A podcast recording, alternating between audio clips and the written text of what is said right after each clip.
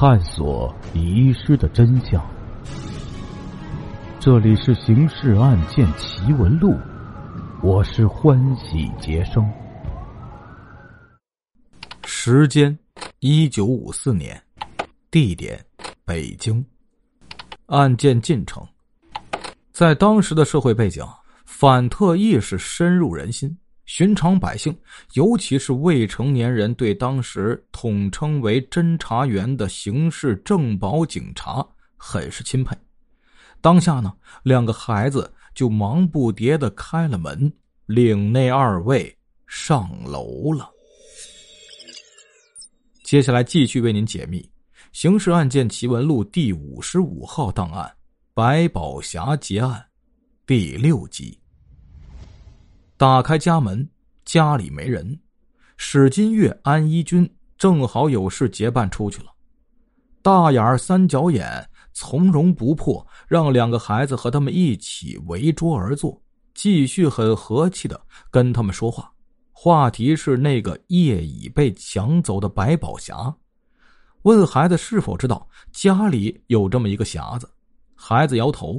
说他们以前从来没有看见父母拿出过这个匣子，直到被抢去的那天，才知晓自己家里有这么个物件。大眼三角眼无不遗憾的对视了一眼，转换话题问孩子是否知道爸爸妈妈去哪里了。孩子回答说：“可能出门去买东西了，应该很快就会回来的。”因为父母知道他们今天考试，考完试要回家吃午饭。两人一听，立刻做出反应。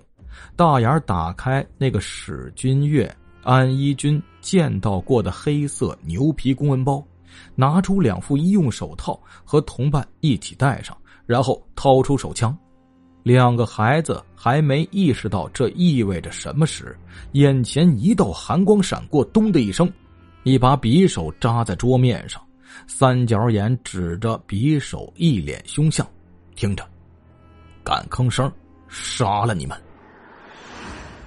两个孩子惊得脸色苍白，妹妹瘪着嘴巴，竭力强忍着哭声，终于力不从心，哇的一下要哭出来时，嘴巴已经让一块抹布堵住。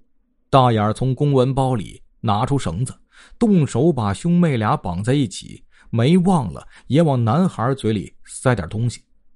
他们跟上次登门时一样，公文包里是带了绳子的，而且比上次那根长些。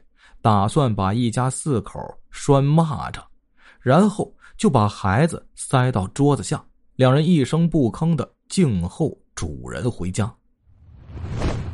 史金月、安一军夫妇是去买菜的，过了十几分钟就回家了。两个强盗听见楼下开门的声音，就起身闪到门后。史金月、安一军开门后，倏地看见桌子下两个被绑的孩子，大吃一惊，还没来得及反应，房门已经被关上了。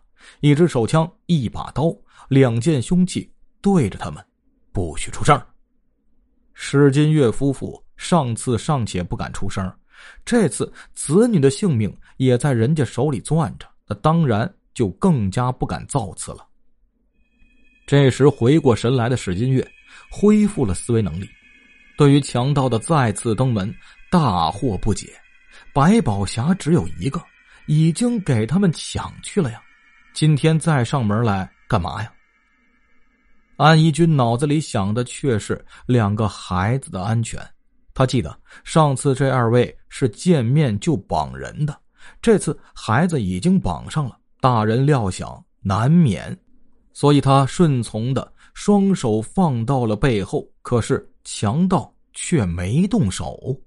三角眼把孩子从桌底下拖出来，扯到厨房门口，用匕首比划了一下，然后大眼儿就开口了，竟然很有礼貌：“二位好啊，请坐。”史金月、安一军只好按照对方的意思，背对着强盗，在桌前坐下，听着大眼儿从背后传来的声音：“不好意思呀，再次登门打扰二位，希望得到你们的配合。这也是为了你们全家的安全着想。这二位再次打扰，所谓何事呢？大内制作的这个百宝匣，出自百年前中国，那可能也是世界顶尖级木匠之手，代表着中国最高的木工技艺水平。前面说过，这个匣子的盖子以及每层隔抽都是由机括控制的，一行七八个按钮，先按哪个后按哪个。都是由匠人设置好了的，相当于如今的密码锁呀。开启者如果不掌握顺序，胡按一气，你就算按到太阳从西边出来，它也是无法打开的。即使侥幸打开了盖子，里面的各层隔抽仍旧无法开启。这一点，两个强盗事先没有想到。他们劫得百宝匣后。这十天时间里反复琢磨，可始终无法开启这个不知珍藏了什么宝贝的神秘匣子，这样强盗们就头痛了。须知他们并非文物爱好者，有着如痴如醉的收藏嗜好，他们打劫百宝匣，那就是为了销赃得财呀。此类商品交易的原则是。一手交钱，一手交货。交货前先得让对方验货。可是他们无法打开百宝匣，就无法让对方验货，这买卖就做不成了。他们也考虑过采取破坏性手段，可是百宝匣本身也是一件宝物，把匣子毁了，拿出里面的百多件小玩意儿去销赃，价值无疑会大打折扣。百般无奈之下。只有再冒一次险，二次登门，让匣子的主人帮忙。这个意图是史金月看到大眼儿从公文包里拿出一张图纸后，才彻底明白的。这是一份百宝匣的结构图，上下左右前后六面都得以显示，而且还有虚实线条之分。尺寸看上去也是根据百宝匣实际尺寸按比例缩小后画的，由此可见，强盗对此确实非常重视。大眼儿让史金月从其女子的文具盒里取出铅笔，把图纸上的每个按钮的用途以及先后顺序一一注明。史金月听了稍有犹豫，其妻安一君在旁边小声说：“告诉他们吧。”史金月暗叹一口气，苦着脸，万般无奈的拿了铅笔，一边想着，一边在纸上划了。完成后，又长叹一声，把铅笔往桌上一扔。大眼安慰道：“别唉声叹气，这是你的命，这本来就是咱中国人的东西，你一个洋鬼子，怎么好意思带到外国去啊？”史金月。以为划了完了，这事儿也就结束了。可是大眼把图纸拿到手里后看了看，冷笑道：“呵呵呵，这位先生，你敢保证确实把打开匣子的方式完完整整画出来了吗？”见史金月点头，他也点头。嗯，那好，我们要把你两个孩子中的一个带走，打开匣子再放回来。史金月、安一君夫妇俩顿时大惊失色。史金月确实做了手脚，他从对方无法打开百宝匣这一点上看到了希望，所以故意给予错误指点。哪知对方心思比他精，已经想到了这一点，竟然出此奇招。事后想来呀，这其实纯属虚声恫吓。西直门一带。